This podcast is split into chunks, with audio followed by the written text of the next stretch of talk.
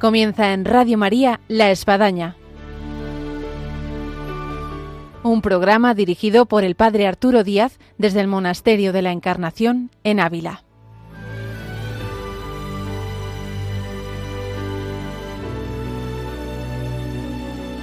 Hola, buenos días. Les habla el Padre Arturo Díaz. Bienvenidos a La Espadaña. Y lo primero que tenemos que decir es feliz Navidad porque hemos vivido el nacimiento del niño Dios y esto pues ha resonado en nuestros ambientes, nuestros corazones y lógicamente aquí en Radio María donde nos encontramos en este programa de la espadaña y hoy como último viernes de mes y en este sentido muy especial porque es último viernes también del año este año que ya culmina 2023, tenemos con nosotros a María Ángeles Álvarez en esta programación de San Juan de la Cruz y vamos a continuar donde nos habíamos quedado de ese San Juan de la Cruz aquí en este monasterio de la Encarnación.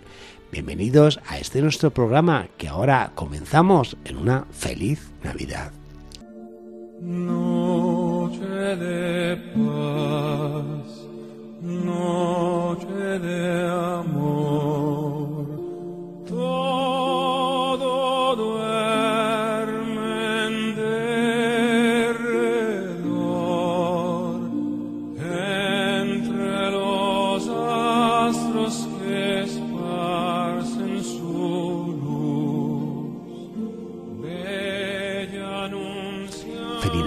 María Ángeles. Feliz Navidad a todos.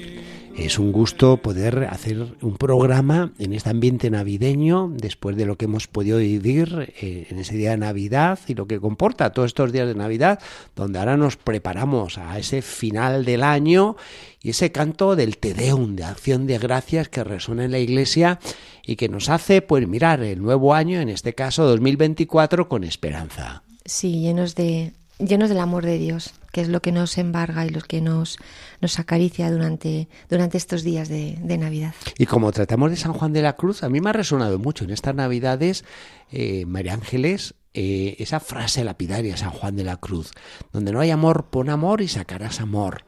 Y cuánto podemos mirar lo que es ese Belén, donde hay tanto amor depositado por Dios y donde, bueno, si no hay amor, pon amor y sacarás amor, en este caso hay mucho amor, así que sacaremos mucho amor. Y además, como vamos a ver en este programa, que además hemos tenido la suerte de que vamos a hablar de San Juan de la Cruz aquí en el Monasterio de la Encarnación, Y eso es increíble, ¿eh? coincidiendo con estas es fechas increíble. navideñas. A mí esto me recordaba a María Ángeles cuando vivía ahí en Tierra Santa, en Jerusalén, y estaba en Belén en este tiempo. Pues es que decía, oye, es la mirada del mundo, es el epicentro de estas fechas. Y en este sentido, bueno, salvando distancias y personajes, también podemos sentirnos eh, epicentros de este programa hoy aquí en la Espadaña sobre San Juan de la Cruz como capellán del Monasterio de la Encarnación. Sí, porque esto que decía padre de que donde hay amor, eh, pon amor y sacarás amor, donde no hay amor, pon amor y sacarás amor, pues vamos a ir viendo cómo en la vida de San Juan, poco a poco vamos viendo cómo él lo hacía, es decir, como maestro de, de en estas en estas cosas, ¿no? En querer a las personas, en ser empáticos, en, en hacer cosas por los demás, ¿no? De manera amorosa y caritativa. Vamos a verlo en la propia vida de San Juan de la Cruz.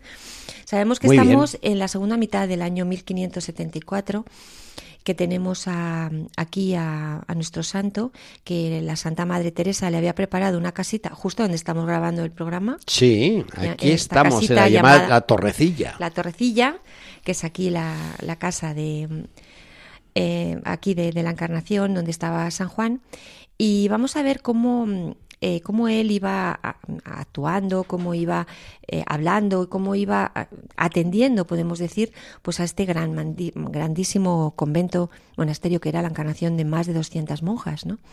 Y Una ciudadela. y cómo la- el cambio real de, como hemos hablado tantas veces, eh, de la reforma, pues son las personas realmente las que cambian, más que los propios edificios, o, sino que cómo iba a ir edificando poco a poco el santo y va a producir un cambio importante en las monjas y por tanto pues va a ir todo el, el- la vida la vida del convento a otro a otro lugar. Sabemos que, claro, las cosas no eran nada fáciles porque eh, se encontraba, como digo, con esta cantidad de monjas y con, pues, con una serie de, de, de- de cosas que, que sucedían aquí, que no es que fueran cosas que podamos decir que fueran cosas que nos asustaran o que fueran malas. Sí. que fu- no, si- simplemente que eran mejorables desde un punto de vista espiritual y que a las monjas les provocaban pues muchos quebraderos de cabeza y muchos problemas. Sobre todo porque como dependían mucho de, la de las limosnas de la ciudad, de la ciudadanía de Ávila, pues también ellas estaban un poco presas muchas veces para tener que atender las peticiones de tantas personas de Ávila. Muchas de ellas se acercaban aquí a los locutorios de la Encarnación, pues para hablar con ellas, para compartir, y todo eso les provocaba muchas veces a las monjas muchos problemas, ¿no? Esto lo vimos también en la vida de la Sí, santa. sí.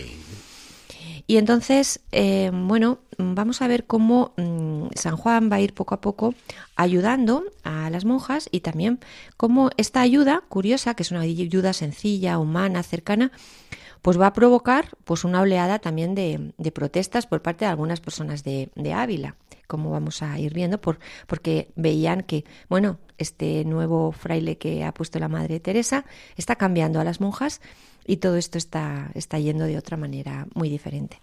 Me parece súper interesante este aspecto, María Ángeles, que estamos abordando de San Juan de la Cruz, porque es algo tal vez menos conocido, es menos visible, es más interno, pero ¿cuánto bien hizo eh, San Juan de la Cruz aquí como capellán el poder forjar estas almas de este monasterio de la Encarnación? Pensemos que luego incluso en el tiempo, o sea, de aquí saldrán 40 monjas a llevar adelante los conventos que la Santa Madre Teresa había fundado y el espíritu que ellas llevaban. Eh, y no cabe duda que aquí hubo un artífice por atrás de todo esto que era San Juan de la Cruz. Sí, sí, sí, que trató, que trató a las monjas de una manera muy especial, muy delicada, muy profunda. Mire, hay un caso, eh, pues hay varios casos, pero uno muy curioso que nos cuentan las, las crónicas, pues de que, le sucedió al, al santo eh, cuando ya vivía él aquí en la Torrecita. eh, pues esto nos lo cuenta el padre Juan Bautista Juan, Juan Evangelista, que era un amigo del- de Fray Juan y además fue confesor también de él.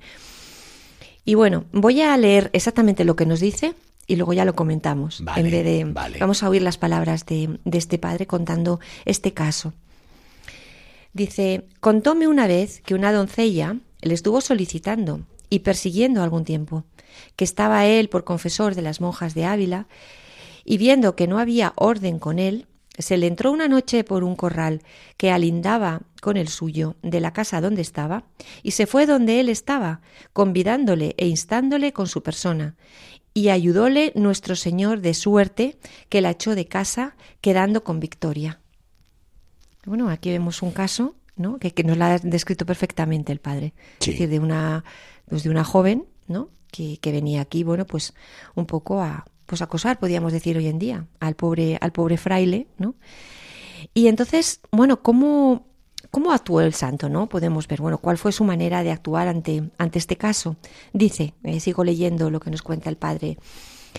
Y decía muchas veces que jamás se había visto en ocasión más urgente, porque era ella moza y de buen parecer, y otras buenas cualidades que circunstanciaban la ocasión. Bueno, cómo él eh, recondujo la situación, ¿no? Dice, supo decirle tales cosas que la redujo a conocimiento de su culpa y del mal que hacía, y fue volviéndose a su casa por donde había entrado. Es decir, vemos aquí cómo eh, cuál, fue- cuál era la manera de tratar eh, el santo las cosas. ¿no? Lo primero que podemos destacar es la humanidad. Es decir, no se no montó un escándalo, no la echó de allí con, con gritos o con no sé qué. Hubiera sido una reacción co- como de, los, de lo más normal, ¿no? Cuando uno se encuentra con esta situación en plena noche Hasta de susto. hasta de susto, sino que como, bueno, pues sencillamente mm, cuando dice que sabía convencer, pues me imagino que se puso a hablar, que se puso a entenderla un poco de qué es lo que la pasa mm, y luego después poco a poco pues dar su opinión sobre, sobre qué era lo que estaba pasando, ¿no? Que, que era ella la que tenía que, que dar un poco la vuelta a su actitud y a, su, y a, sus, a sus hechos, ¿no? Y que mirara un poco por su honra. Es decir, que era, le vino a decir que era una joven de buena familia, que había sido cri- criada con unos valores y con una educación cristiana y que esa manera de, de proceder eh, con, un, con un fraile, bueno, con un hombre, pues que no estaba, que no estaba para nada, para nada bien, ¿no? Bueno, como vemos, bueno, pues es un, como vemos el pobre santo padre le pasaron muchísimas cosas aquí. Por eso lo grande de los santos, que nosotros eh, podemos tocar en ellos eh, la humanidad de la que estamos hechos y cómo lograron saldar muchas situaciones, como la narrada aquí por María Ángeles en este nuestro programa. Y no son un ejemplo porque pues ellos eh, lograron sacar virtud. Exactamente, y, y, lograron pues que esta, que esta joven pues que recapacitara y que un poco cambiara su actitud. Pero este no fue el único caso. Hay otro, otro caso que vamos a contar ahora, parecido a este, que además tuvo unas consecuencias muy duras para el santo. Eh, estamos hablando de que había un caballero de Ávila que le, propinó una paliza tremenda a nuestro pobre fraile, porque eh, una monja con la que él co coqueteaba en, en, el locutorio de aquí de la Encarnación, pues comenzó a confesarse con el santo y él poco a poco eh, la fue ayudando a quitarse de la compañía y de las atenciones, de las palabras, de las conversaciones de este, de este hombre. Entonces este hombre pues se, se quedó, este abulense de aquella época, muy airado, muy, podemos decir, muy molesto, muy enfadado sí. con el santo, de manera que vino una noche, eh, estuvo esperando a que se hiciera de noche y que el pobre santo saliera de aquí, de la iglesia, y viniera aquí a esta casita donde estamos ahora, y, bueno, que le dio una, una paliza tremenda, ¿no? Eh, parece ser que esto, esto nos, lo, nos lo cuenta nuestra, nuestra santa, ¿no? Y bueno, que se lo contaba también al, al padre Gracián y por tanto podemos saber un poco qué es lo que pasaba, ¿no? Eh, dice que había una, conversación muy escandalosa con la que este hombre andaba muy ciego y apasionado.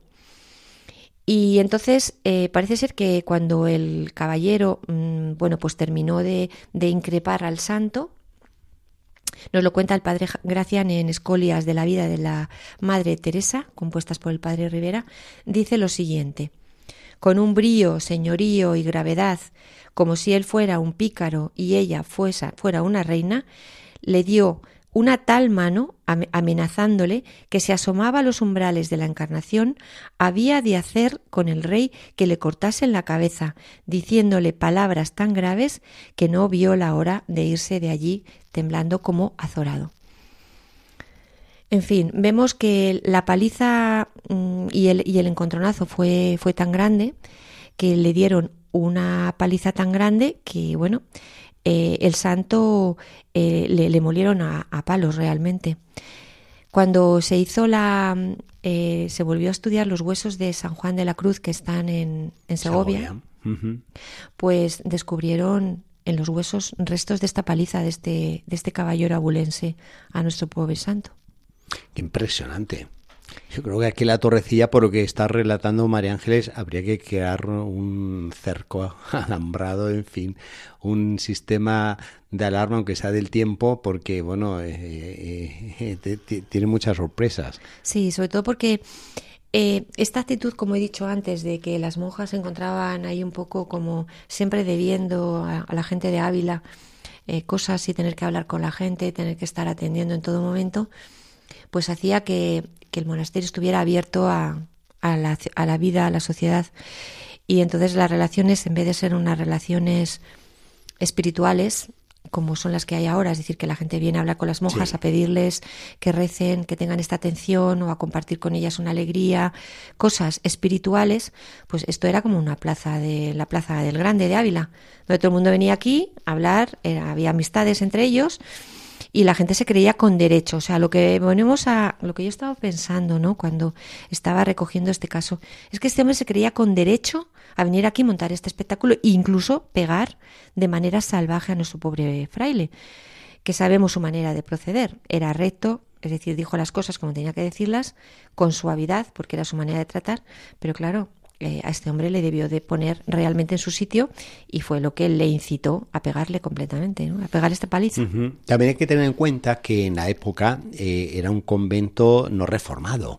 Entonces el tipo de clausura no es el, la clausura que claro. conocemos después sí, sí, ya sí. con la reforma de Santa Teresa.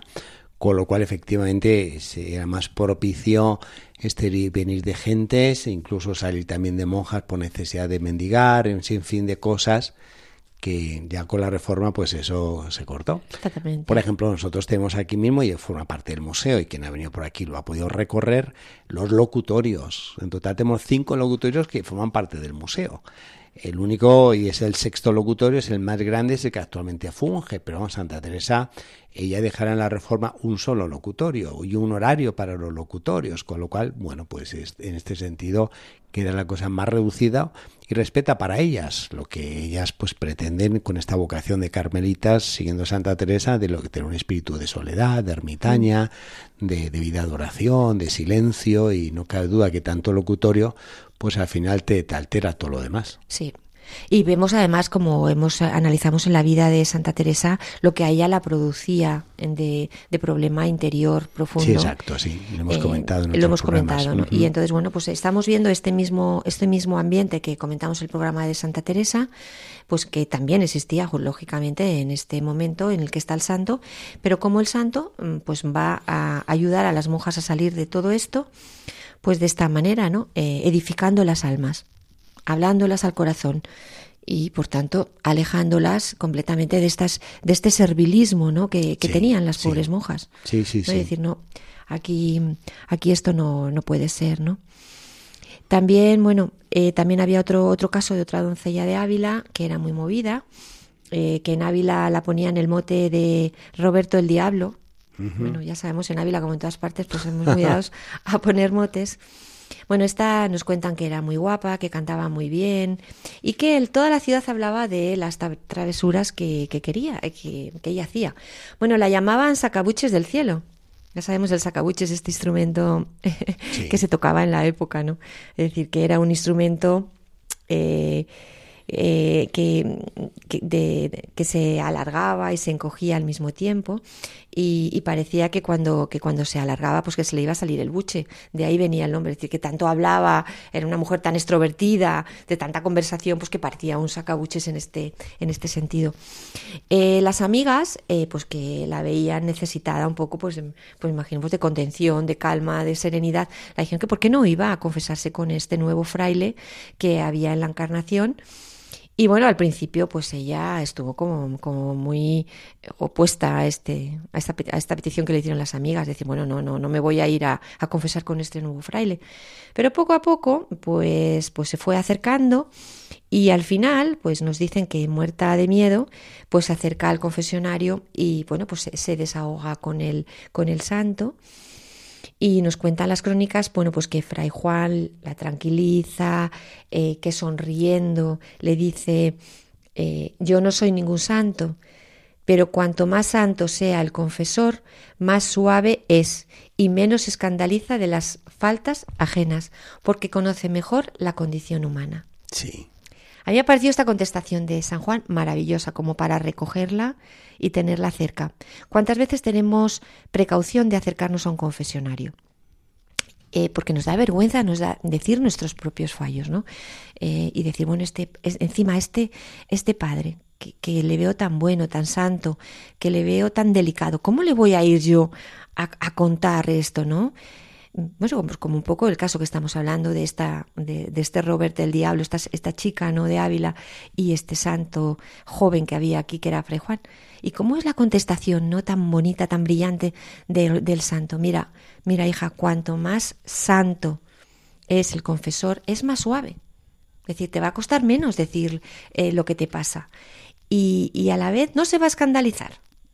No se va a escandalizar, hija. O sea, confía, confiésate, desahoga, porque realmente eh, la confesión en este caso realmente es liberadora, reparadora y realmente nos lleva a un estadio diferente que el que estábamos cuando entramos a confesar, ¿no? Que es un sacramento, yo creo, de reconciliación con uno mismo bajo la mirada del Señor que nos saca de nuestros problemas eh, interiores, de nuestras intranquilidades y de todo nuestro nuestro mare magnum interior que muchas veces tenemos. Me está haciendo recordar, María Ángeles, con esto confesores insignes en el tiempo de lo que mismo tú estás contando, como eh, el Padre Pío, como el cura de Ars, como fueron figuras, personajes que en su santidad atrayeron. Incluso que humanamente a lo mejor no eran tan atractivas, porque pues eran un tanto pues eh, serios, taciturnos, ermitaños, eh, secos y bueno, y en cambio tenían fila de confesión. Sí, porque Lo que hace la santidad. Sí, sí, sí, no, porque, porque claro, mm, en lo que vio esta, esta, esta joven, ¿no?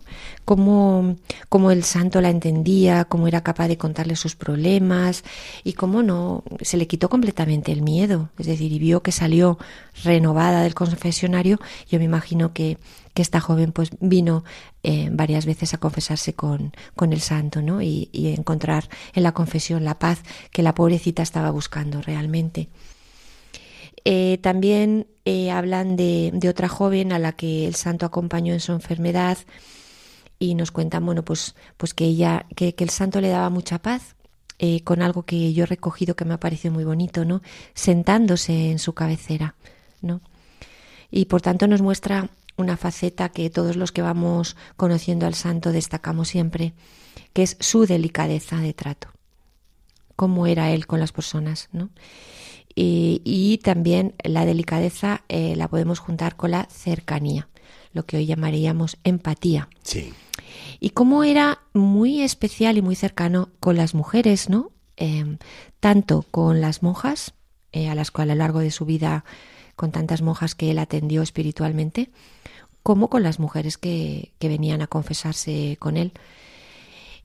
Eh, en, en, distintos congresos aquí en la Universidad de la Mística que hemos tenido todos los, los años, Los años de San hablando Juan de la San Cruz, Juan de la sí. Cruz, siempre se ha tratado este tema de esta sensibilidad especial que tenía San Juan con las mujeres. Es- recordemos simplemente que los grandes poemas mayores de San Juan, los comentarios de los poemas están dedicados a mujeres. Y es que esa cercanía que él tenía, cómo era capaz de entender la, la psicología y la sensibilidad femenina, ponerse a su, a su- al nivel de las mujeres y, acompañarlas, ¿no? Es decir, hacer de mistagogo, que era realmente una de las cosas que él siempre nos, nos demuestra con su vida, ¿no? Y cómo nos enseña y cómo eh, tenido una sensibilidad especial con las mujeres.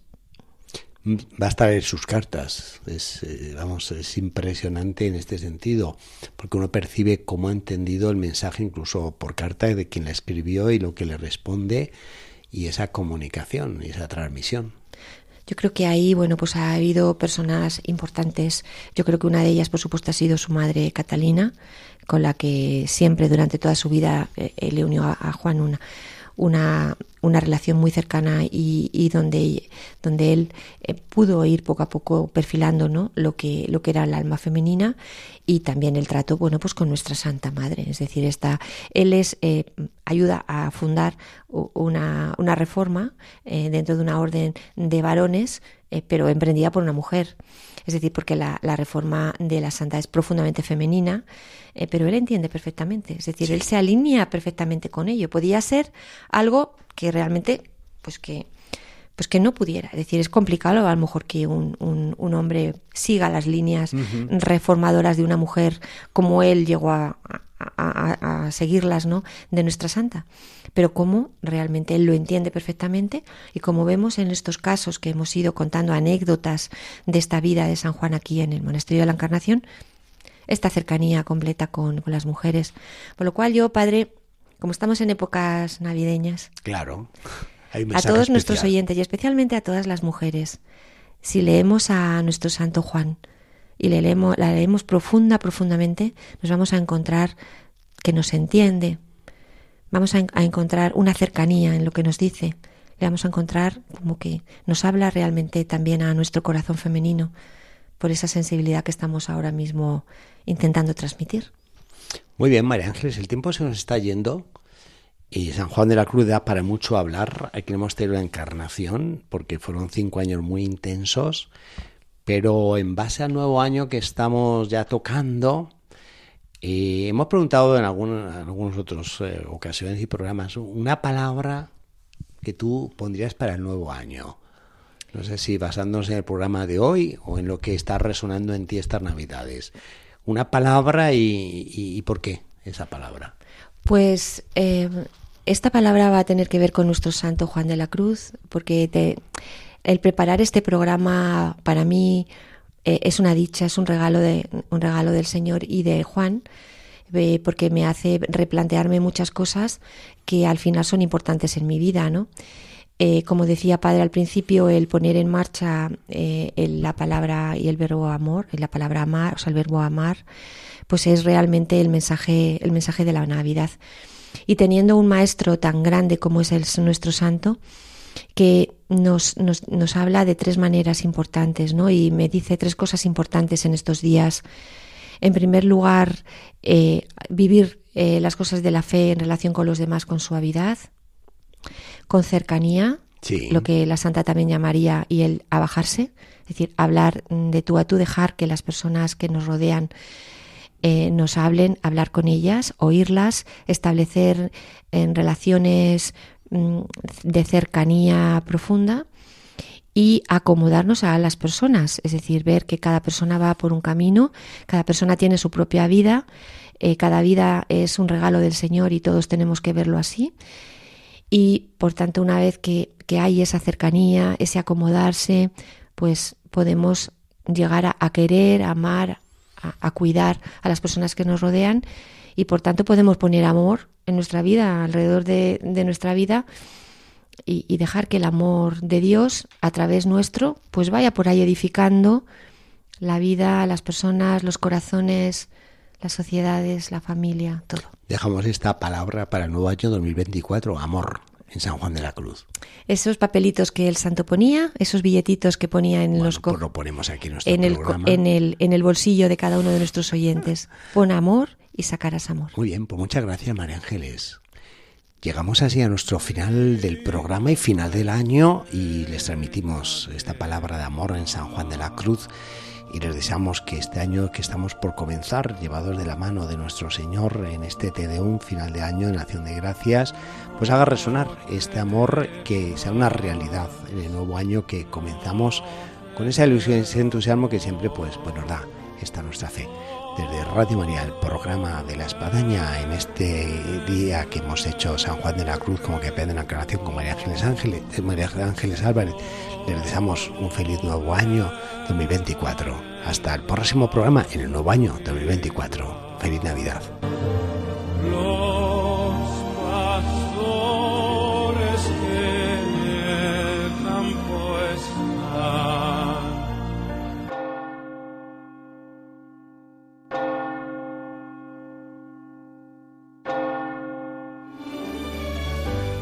Han escuchado en Radio María La Espadaña un programa dirigido por el padre Arturo Díaz desde el Monasterio de la Encarnación en Ávila.